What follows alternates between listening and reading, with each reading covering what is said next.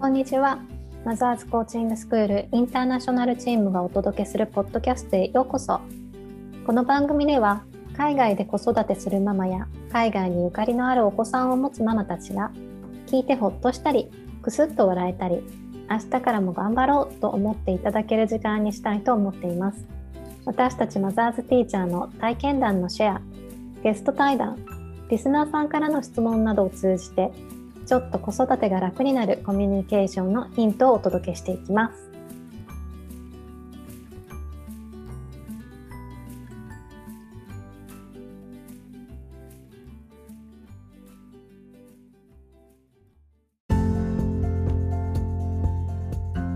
今日のグローバルママカフェは日本文化の伝え方というテーマでお話をしていきます。と、はい、今日お話ししているメンバーは、えー、私メルボルンに住んでいますロックと香り8歳、まあ、8歳じゃないや9歳の息子の ママです。それとはい、えー、イタリアのナポリで、えー、活動しています高橋千秋です。えー、子供が5人いて、えー、上から15歳、12歳、9歳、6歳で一番下3歳。で4姉妹と1人男の子がいます。はい。ね子だくさんたくさんいるとねお誕生日も年齢も間違えてしまうっていう話を先ほどまでしてたんですけど。そうなんもしかしたらこの前の収録まで2番目を13歳って言ってたっていう。私今1人なのに間違ってましたからね。言い間違えはい、では、えーと、今日は日本文化の伝え方っていうお話なんですけど、はい。えーと、千秋さんはイタリアに住まれてて、うん、なんか日本について周りの人から聞かれることってあります？あります。めちゃめちゃあります。であのやっとまだ私が住んでるのってあのイタリアの南イタリアになるので南イタリアってちょっと遅れていてであの日本食レストランとかも昔から12店舗あるんですあったんですけどやっと増えてきた感じなんですね。なので、うん、基本歩いてたりとかいろんな人に中国人中国と日本がそもそも分かってない人が多いので、うん、あの中国人って言われたりだとか、まあ、あの子供の誕生日会同じクラスにずっといてるいるね子供たちでもなんか中国人なの？って聞いてきたりとかするので、うん、そのたんびにいやいや日本人なんだよ。って言って違う中国と日本違う国なんだよ。ってあの時間ある時は説明するんですけど。うんうん、たらあ寿司？って最近やっとなんか日本食が根付いてきたのでそこでなんかあ寿司？って子供が小さい子が言ってくるようになりました。ねやっぱり日本といえば寿司が結構一番最初にね言われますよね。言われます。私もメルボルンに来た時にホストファミリーのところに一緒に住んでたんですけど、うん、やっぱりこうホームパーティーみたいなのって結構やるんですよね、オーストラリアも人を呼んだりとかして、うん、その時に「香りは寿司は作れないの?」ってやっぱ言われて「寿司作ってよ」って言われたんですよ。うん、うん。その時に私お寿司の作り方は、まあ、知ってはいたんですけど、うん、あのたまたまちっちゃい時におじいちゃんが教えてくれてて、うん、でも、うん、長いことそんな作自分のために作ったこともないしなんかお寿司ってスーパーで買うみたいなイメージしかなかったから日本に行った時は。もうなんか断るごとに寿司作れ寿司作れってこっちになんかこう来たら言われるから、やっぱり何何て言うのかな日本人だったら寿司を作れて当たり前と思われてるんだなって最初に。そうそうそう思ってますよね。うん、あのお寿司もちらし寿司とかじゃなくても握り寿司を作れると思ってる人が多い。あ本当、うん、こっちは巻き寿司かな？巻き。本当。うん。そうかそうか。なんか最初ねあの巻き寿司もちょっと巻き寿司ってちょっとなんかあの周りの海藻あの海苔？あれがちょっとあの、うん気持ち悪いって思ってたイタリア人もいて、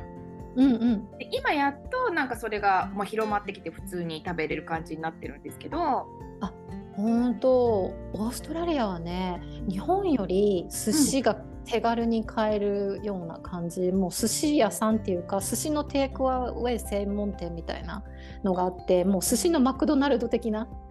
そのチェーン店があるのね有名な3つぐらい。うん、うん、でもお昼ご飯になったらやっぱり、もう寿司とか子供もスナックに寿司とかみんなね普通に食べてる。そんなに？うん。そんなに。えー、そんなに流行ってなんかいいな。なんかえお値段はどうですか？お値段はちょっと高めだったりしません？うんなんかねひとひと巻きを半分に切ったやつを一つとして売ってるのね。なんか持って食べる系の。はいはい、まあ、食べやすいですよね。そうそうお寿司ってさ、こうお箸でこう薄く切ったやつをちょっとずつ食べるみたいなんじゃなくてもうなんか持ってサンドイッチみたいな感じ。はなんか手で食べれる気軽に食べれるみたいな感じのものなのねこっちだと、だから、うん、1本巻いたやつを半分にしたぐらいの長さが1個さうん日本円で言うと中身にもよるけど400円とかそれぐらいかな。うんうんうん、まああの、まあ、買えるかな？ぐらいの。うんうんうん。ね3400円で売ってるって感じかな。でもまあこのうちの子は3本4本ぐらい食べるんでそれを、うんうんうん、お腹すいたとか言って。細巻き？かななんかちょうどすっごい太い感じではないね2種類ぐらい、うん、あのなんだろうツナとアボカドとかサーモンとキュウリとか具が2種類ぐらい入ってるようなイメージで。あーなるほどね。いや すごい寿司お寿司の話。そうお寿司の話。でもやっぱりなんか先入観ってあるよね絶対。日本人は寿司握れるんでしょとか作れるんでしょっていうふうに思われてるところもあると思うし、うん、あとは日本人着物着れるんでしょとか、うん、普段からね、うん、着てるんでしょとか、あとは何があるかな？なんかそういうので言われたことある？いやあるある。ありますよ。なんかねあのーなんかまあ着物着物を、まあ、ちょっとあの最近着物を結構まあパーティーとかに呼ばれると誕生日会とかね、うん、あの誕生日会だとかこう結婚何十周年のパーティーとか、まあ、結婚式とかそういうのに呼ばれると着物を着ていってるんですよね。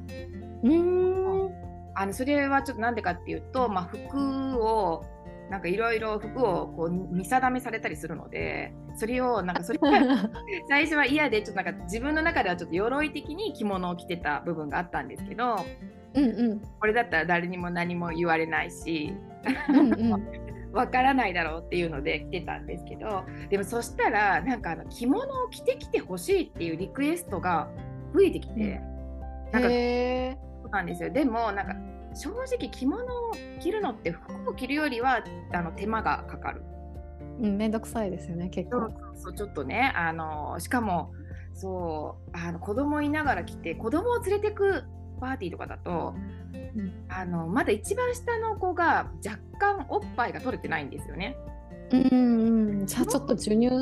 そう。ね、うん、だしちょっとあの崩れちゃうんじゃないかっていう心配もあったりとかしてなんかすごいみんな気軽に着物着てきてってすごい言うんですよ。うん、なのでなんかいや結構大変なんだよっていうのをビールするようにしてます。なんかそんな簡単に気軽に着れるわけじゃないんだよっていうのを。うん。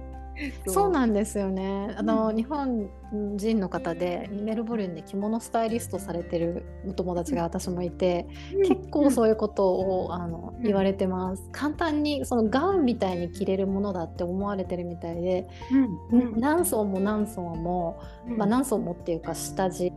地盤があって、あのその上に着物着てでもその間にもこう帯締めとか何本も紐があってさ さらにこう帯も締めてみたいな風に、うん、そんなにいっぱいあるの？みたいなのが全なんかこう知らない人が多いから、うん、なんかそれを伝えるのが結構大変って、うん、言ってましたね友達は。そうですよね。なんか簡単に着れるみたいなそうそう私も私自身もやっぱりその着物着れるように一人でなりたいなと思ってその友達のところに去年習いに行って教えてもらって、うん、で夜の時間に習いに何回か行ったんだけど、うん、そしたら主人が、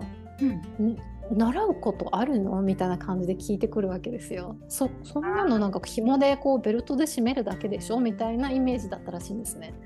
だからやっぱりいやそれは本当にこうこう見せてあげたんですけどこれがあってここに紐があってここにこうタックしてあってみたいなこれをうまくこう着崩れないように着るのが大変なんだよってまあ、その時は教えてあげたんですけどやっぱり知らないとそんなに大変なんだってわからないみたいですよね。そうですよね。なんかね、うん、でまあ、日本でも普通に着てるって思ってる人もやっぱりいる感じで。普段着と、ね、してね。そう普段着では着てないよとかそう。家でお寿司ばっかり食べてるわけじゃないんだよとか、うん、そう結構ですよ、ね、言言ってます。うん、そう。なんか日本文化を、ま伝えたいっていうか、うん、こっちの人が持ってるその日本ってこうなんでしょ、うん、みたいなのがあるところのその誤解を解くためにも、自分がやっぱり日本のこと知らないんだなって思うことも結構あって、あとはなんか日本についてこう天皇制についてどう思うのって聞かれたりとか日本の政治の仕組みってどうなってるのとかちょっとなんかまあ賢い友達とかは聞いてくるわけですよ。そうすると、うん、なんか自分の意見を持ってなかったら答えられないような質問とかもされるし。うん、うんまあ寿司とかならいいけどね。そう、うん、天皇制よく聞かれますね。天なんかあの、うん、天皇のことを神様みたいに思ってるでしょ、っていう感じで、うんうん、イタリアってキリスト教徒の国なので、うん。うんうん、やっぱりイタリア人の人はキリスト教でキリストが一番神様っていう、まあ、神様的に思ってる人が多いのでそういうポジションと同じ感じで天皇のことを捉えているのかみたいな。そうそうそうそう。なんかやっぱりなんかいやそれ違うんだよ。間違ってるっていう認識も結構あるじゃないですか、うん、なんか日本ってこうなんでしょみたいなの。でもそれを間違ってるって分かるけどじゃあどう間違ってるのかって説明しようと思ったらなかなか自分でも意外とできないなとか、うん、私日本のことあんまり知らないんだなって思ったこととかって結構あってこっちに来てから。うん、うん、いやありますあります。なんかそんなそういうそこまで深く考えてるわけではないと思いながらでもなんか、うん、私最初イタリア語が全然喋れないで生活始めて、うん、なんか言われてだんだん言われてることはわかるけど自分が思ってることは伝えられないっていうもどかしい時期が結構あって、あるある。にいやいやそうじゃないんだよって思いながらでもそうじゃないけどそのそうじゃないっていうのをどういうふうに伝えればいいんだろうみたいな。うん、なんかじゃあいや違うんだよえじゃあ信じてないのって信じてるとか信じてないとかそういう問題ではないんだよなと思いながらうん、そう宗教じゃないからね。だからやっぱりなんかその日本文化を伝えようと思う時にやっぱりなんか間違った認識をされてる部分っていうのがあったりとかして、うんうん、私たちもでも日本の文化についてあんまりちゃんと深く考えたことがないというか当たり前に周りにありすぎて、うん、まあ、そういうもんでしょうみたいなうんうんうん、例えばさ千秋さんとかだと日本語教えてるでしょ？お子さん。に、うんうん、教えてる、うん。うん、で私とかも英語を習った時には英語の文法とかを習って文法なんかこの主語があって述語があってみたいなのを頭で考えて覚えたけど日本語って別にそういう文法を考えて覚えたわけじゃないから、うん。うん、で例えばあの日にちの日っていう字があるじゃない、うんうん、あれを日本の時はにっていうのに、なんで一日の時は日っていうんだとか、うんうん、なんかこう言い方が違う漢字っていっぱいあるじゃない？読み方が違う。あだから音読みがそうそうそうそうそうだから、そういうのが違う時はなんで違うんだとか言われても、うん、いやなんかそういうものなんだよぐらいしか説明ができないっていう。うん、うんこととかあっていやそう、うん、なんなんか説明はうまくできないんだけどそういうものなんだよって。うんうんうん。だからなんかあんまりちゃんと考えてないっていっぱいあるなっていうのが思ってて。うんうんうん。なんか海外に来なかったらもしかしたらこう疑問に思わなかったりしたこと日本のねことに関してこう海外に来たからこそ気づけたこともいっぱいあるなって思ってて、うん、うん、そうなんかあのこの間ちょうどフェスタあフェスタ・デロ・オリエンテってオリエンタルフェスタっていうのがナポリであって、うん、それあの、うん、いろんな場所で開催されてるんだけど、うん、そこで日本ブースであの挨拶日本ブースの入ってきた時のお出迎えのところを担当させてもらったんだけど、なんかその時にお辞儀？お辞儀を、すごいなんかお辞儀をしながらあのお出迎えをしてて「こんにちは」って言いながらお出迎えしてたら、まああのそのお辞儀のもう本当に一日にもう多分もう何千回ぐらいお辞儀と挨拶をしたんですけど、うん、そしてその時にだんだんなんかお辞儀の意味って何だろうってすごい思い始めて。うんうんうんうん、そうでなんか聞かれるんですよねなんかお辞儀。であとなんかあのー、日本のお辞儀は手を合わせないけど手をこうやって前で合わせて合唱しながらお辞儀する？タイタイと、うん、タイ。とかね、うん、そうそう。そのお辞儀をしてくる人もいて、うん、でこれはしないの？とかいうのも聞かれたりとか。とかうんうん。されるされる。私もなんか日本,、ね、日本人って言ったらこう手を前に合わせて「あこんにちは」みたいな「いや手を合わせなくていいんだよ」みたいなのも 微妙に皆さんそう違うねそうなんですよ。それはしなくていいんですあそれは日本はしないんだよとかいう話をしたりとか、うんうんうん、手合わせないの？とかいや手合わせる時はあの、うん、神社でお参りしたりだとか、うん、あのご飯食べる時にも合わせるんですよみたいな説明をしたりとか。うん、でなんかでもお辞儀をめちゃくちゃしてたらだんだんなんかお辞儀の意味ってなんだろうとか 思い始めて。うん。なんなんてなんて思ったの？それで。でもなんかあの、お辞儀する時なんかお辞儀ってなんか私それまではちょっと頭を下げるっていうイメージでいたけど、うんうん、なんかだんだんお辞儀をする時ってこう胸から下げるじゃないですか。こう胸を下げる、うんうん、なんか腰から折ってね。腰から折ってね。だからそしたら、なんかあのあ気持ちを下げてるなんか気持ちを下げてるっていうか心のハードルを下げてる感じでこう相手をこれ受け入れてる感じなのかもしれないなっていう感覚に陥ってあーなるほどでも多分それはなんかいろいろお辞儀をしながらみんなにいろいろこれなんでとかこうどういう意味があるのとかそう問いかけをされたからそれでそれをお辞儀をしながら考え答えながらもまた考えてあれでよかったかなとか 思いながらこう考えて自分の中でね問いかけが生まれたので出てきた答えなんじゃないかなと思ってて。うん。いや本当だね。やっぱり日本にいたら当たり前すぎて考えないことっていっぱいあるけど、うん、やっぱり日本の常識がこう海外の常識じゃないから、うん、海外に来て初めて、うん、あれ？これなんで？って思うこととかあとはやっぱりね、千秋さんみたいに他の人から聞かれて初めて、うん、なんでだろうって考える機会があったりとか。うん私もそういう、まあ、天皇制だったりとかあとは戦争についてとか結構聞かれることあって、うん、私広島県出身なのね。だから、うん、そうそうだから、まあ、聞かれるところ、まあ、広島出身なんだよとかって言うと聞かれることとかもあって、うん、そうだから聞かれて改めてそうだなって考えることとかも、うん。ありますよね。いっぱいあるからなんかそうするとなんていうのかな自分の内側との対話が増えるというか、うん、当たり前だと思ってたことに対して、うん、ね、こうなんでかなって疑問を持って深く考えるきっかけになるからこそ、うん、なんかだからまあそれで気づいたことを伝えたいって思う気持ちとかも出てくるのかもしれないなって。いや、う。ん、そうですね、うん、今まあちょっと話を聞いて思ってて。なんかで、うん、すごくやっぱり歩いてるとこう中国人って言われたりだとか、うん、かこう中国と日本の差が本当に区別がついてない人もいっぱいいて着物着てるけど、うん、あの着物着てあの中国ブースから日本ブースに入るところにいたんですけど、うん、入ってきた瞬間ここ中国って聞くからそこまでが中国でここから日本なんですよとかいう話をしてて。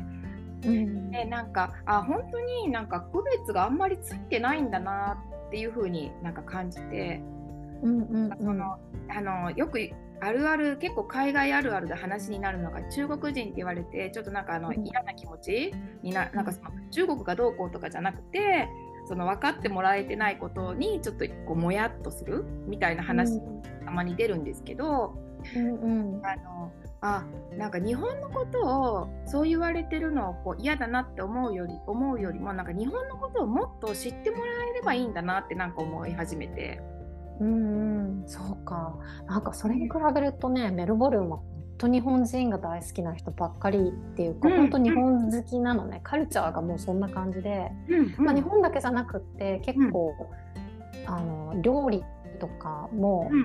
なんかグルメな人が多かったりとか、あの目新しいものを取り入れるのが好きみたいな人とかも、多分、うん、いてだから日本の食べ物とかゆゆずとかねあ柚子そうそうそう。そういうのもなんか結構、うん、あのレストランであの柚子って言ったら普通にあるような感じだったりとかシトラスでしょみたいな感じでそう受け入れられてたりとか、うん、メルボルンはね私もその「私日本人です」って言ったら「うん、日本ね行きたいの」とか「行ったことあるよ」とか「日本の食べ物のこれが好き」とか、あの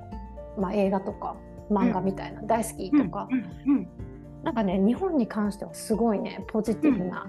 印象を持ってる人がね、多いね。あイタリアのポジ、うん、日本好きは多いんですよ。多いけど、うんうん、多いけどなんかあの多分ね普通だとあんまそんな通りがかりの人に何人とか言わないと思うんですけどなんかそういうことって多いんですよね。日本人自体が多分少ないんじゃない？あ少ない少ない、ね、めっちゃ少ないです、少ないのもあると思うけどでもよくよく聞いてみたらなんか分かってないんですよね。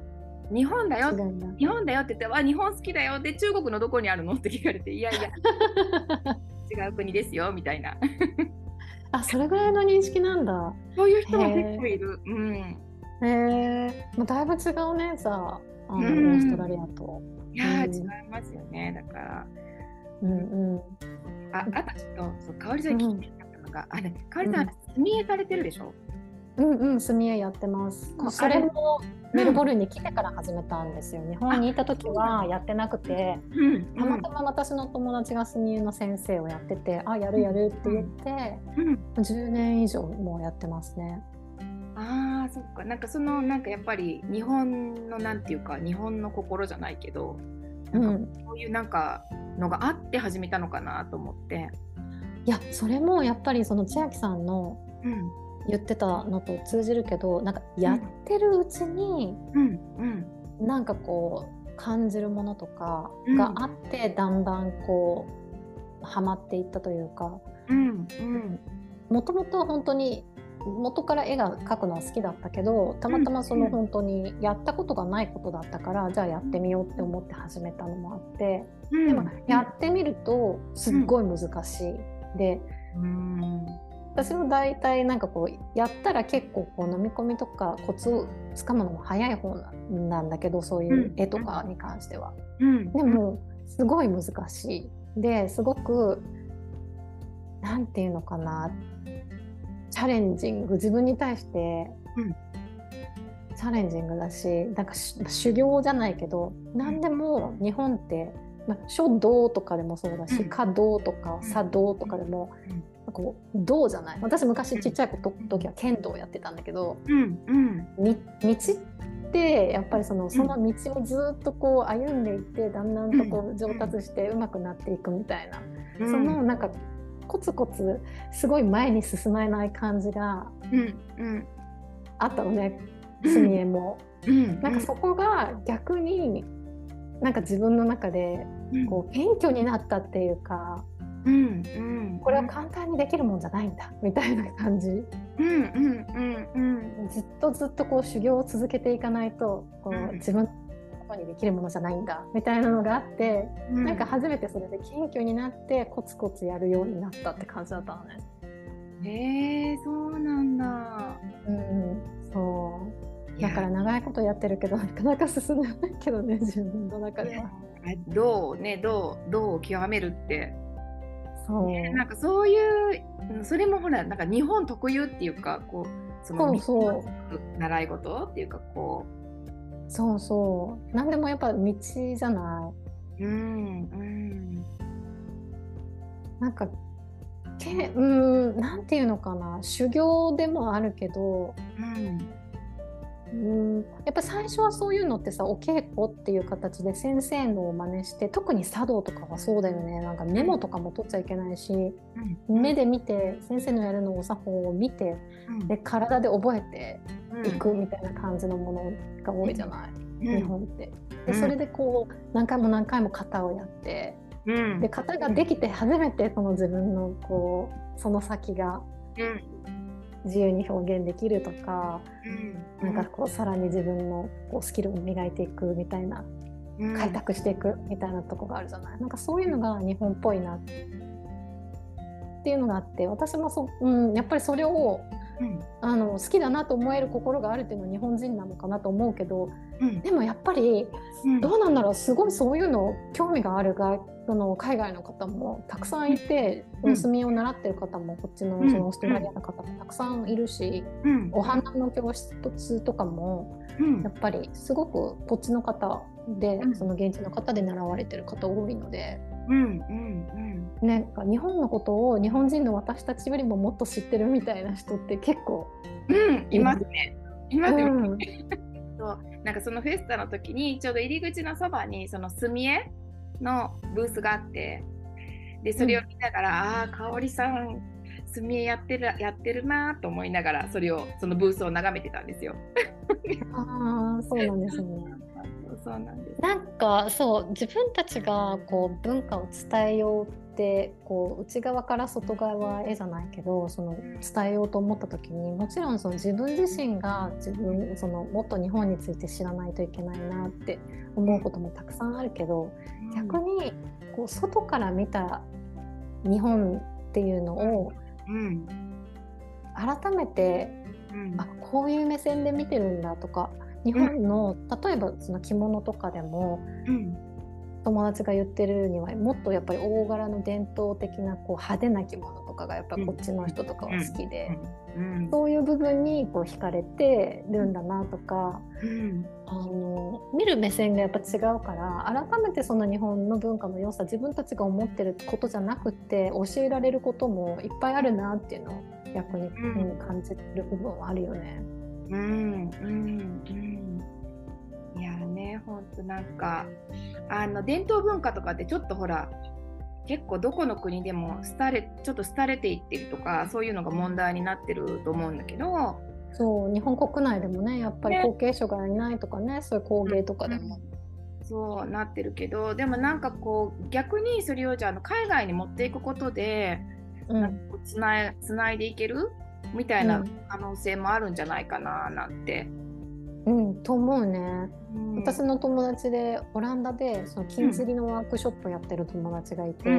うん。でやっぱりその金継ぎのフィロソフィー哲学とかってすごく受け入れられるられるんだって。うん。うん。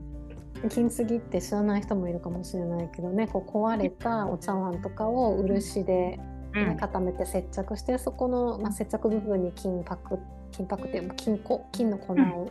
塗って、で割れ目部分をめ逆に目立たせてそれのこう割れたとこ欠けたとこも全て含めてその芸術作品として受け入れるみたいなのが、その完璧を目指さないとかの日本人の中でも、あの何て言うのかなその今は忘れ去られてしまっているようなちょっと哲学みたいなのが逆にもうやっぱり海外に持ってきても受け入れられるっていうかすごい受けるみたいなのがあるなって。うん、いやなんかあのまあ、ちょっと今で言うほらサステナブルな？そうねそうね。そうなんかこう着物とかもサステナブルめっちゃサステナブルだなと思ってて。うんそうそう。その私の友達も着物ヴィンテージの着物売ってるから。うんうんうん。もう本当にサステナブルだよね。そうなんかあのまっすぐな布っていうのもあれはなんかもともとそのサステナブルを意識されて作られてるもので、うん、っていうのをなんか聞いたことがあって、うんうん、あそうなんだと思ってでもなんか着ながらもなんかやっぱりこうだってプラスチックのボタンとかも何もないで紐と紐だけ紐だけ。紐だけで止まってるってなんかサステナブルだなってよく思うんだけど。そうそう押し立て直しとかもできるしね。すごく、うん、その布も小物作ったりとか。うん、うん。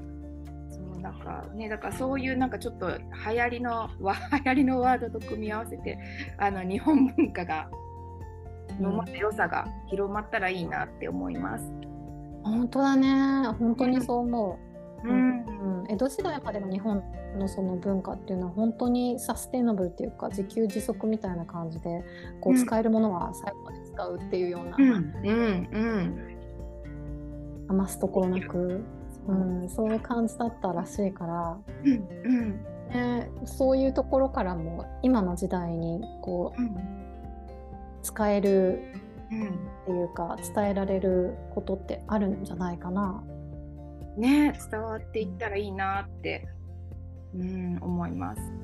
うんやっぱりなんかそう思ってくるともっともっと知りたくなるというか私自身もあなんかもっと勉強しようっていう感じに。なんかあの結構深く、うん、まあ、深くあの聞いてくる人ってものすごく深く突っ込んでくるっていうか、うん、あるある。そうかそうそういうことが気になるのかみたいな。あどうしようって思う結構問いを残されることが多いので、うん、でまたそれを私の場合は、ね、イタリア語でそれをまた伝えられるようにならなきゃいけないっていうちょっとあの、うん、語学のね壁がね。そう。だからまあ日本文化の勉強とあの、うん、語学の勉強両方になるみたいな。うん、いやすごいあの、はい、伝える方も勉強になるっていうね。ね。いや本当にそうだよね。うん、うん、だからまあ聞いてもらえるとありがたいことですね考えると本当。本当ですよね。興味関心を持ってもらえるっていうのがすごいありがたいなって。うんうん。あそう。興味関心の思い出した。なんかちょうどあの視点を昨日なんか TCS の勉強会で、うん、視点を増やすっていうのがでお題になってて、うん、なんか視点を増やすのにまず興味やっぱ興味を持たないとみたいな話が出て、うん、だから本当その興味を持ってもらえることによってこっちも視点が増えたりだとか、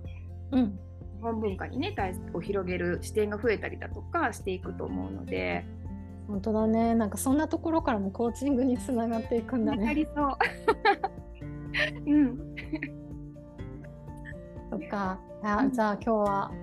はい、もうお時間かなこの辺でもうちょっとたくさんお話ししたかったんですけど、はい、長くなりそうなのでじゃあ今日はこの辺でおしまいにしたいと思います。はい、それでははい、ありがとうございました。ありがとうございました。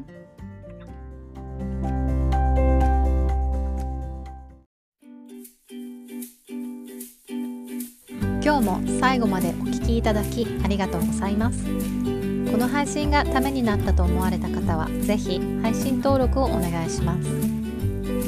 海外在住のマザーズティーチャーで作るマザーズコーチングインターナショナルチームでは、子育てや海外在住のテーマでさまざまな座談会やオンラインでのイベントを開催しています。イベントのスケジュールはマザーズコーチングスクールインターナショナルの Facebook ページでお知らせします。ぜひそちらもチェックしてみてくださいね。それでは See you next time!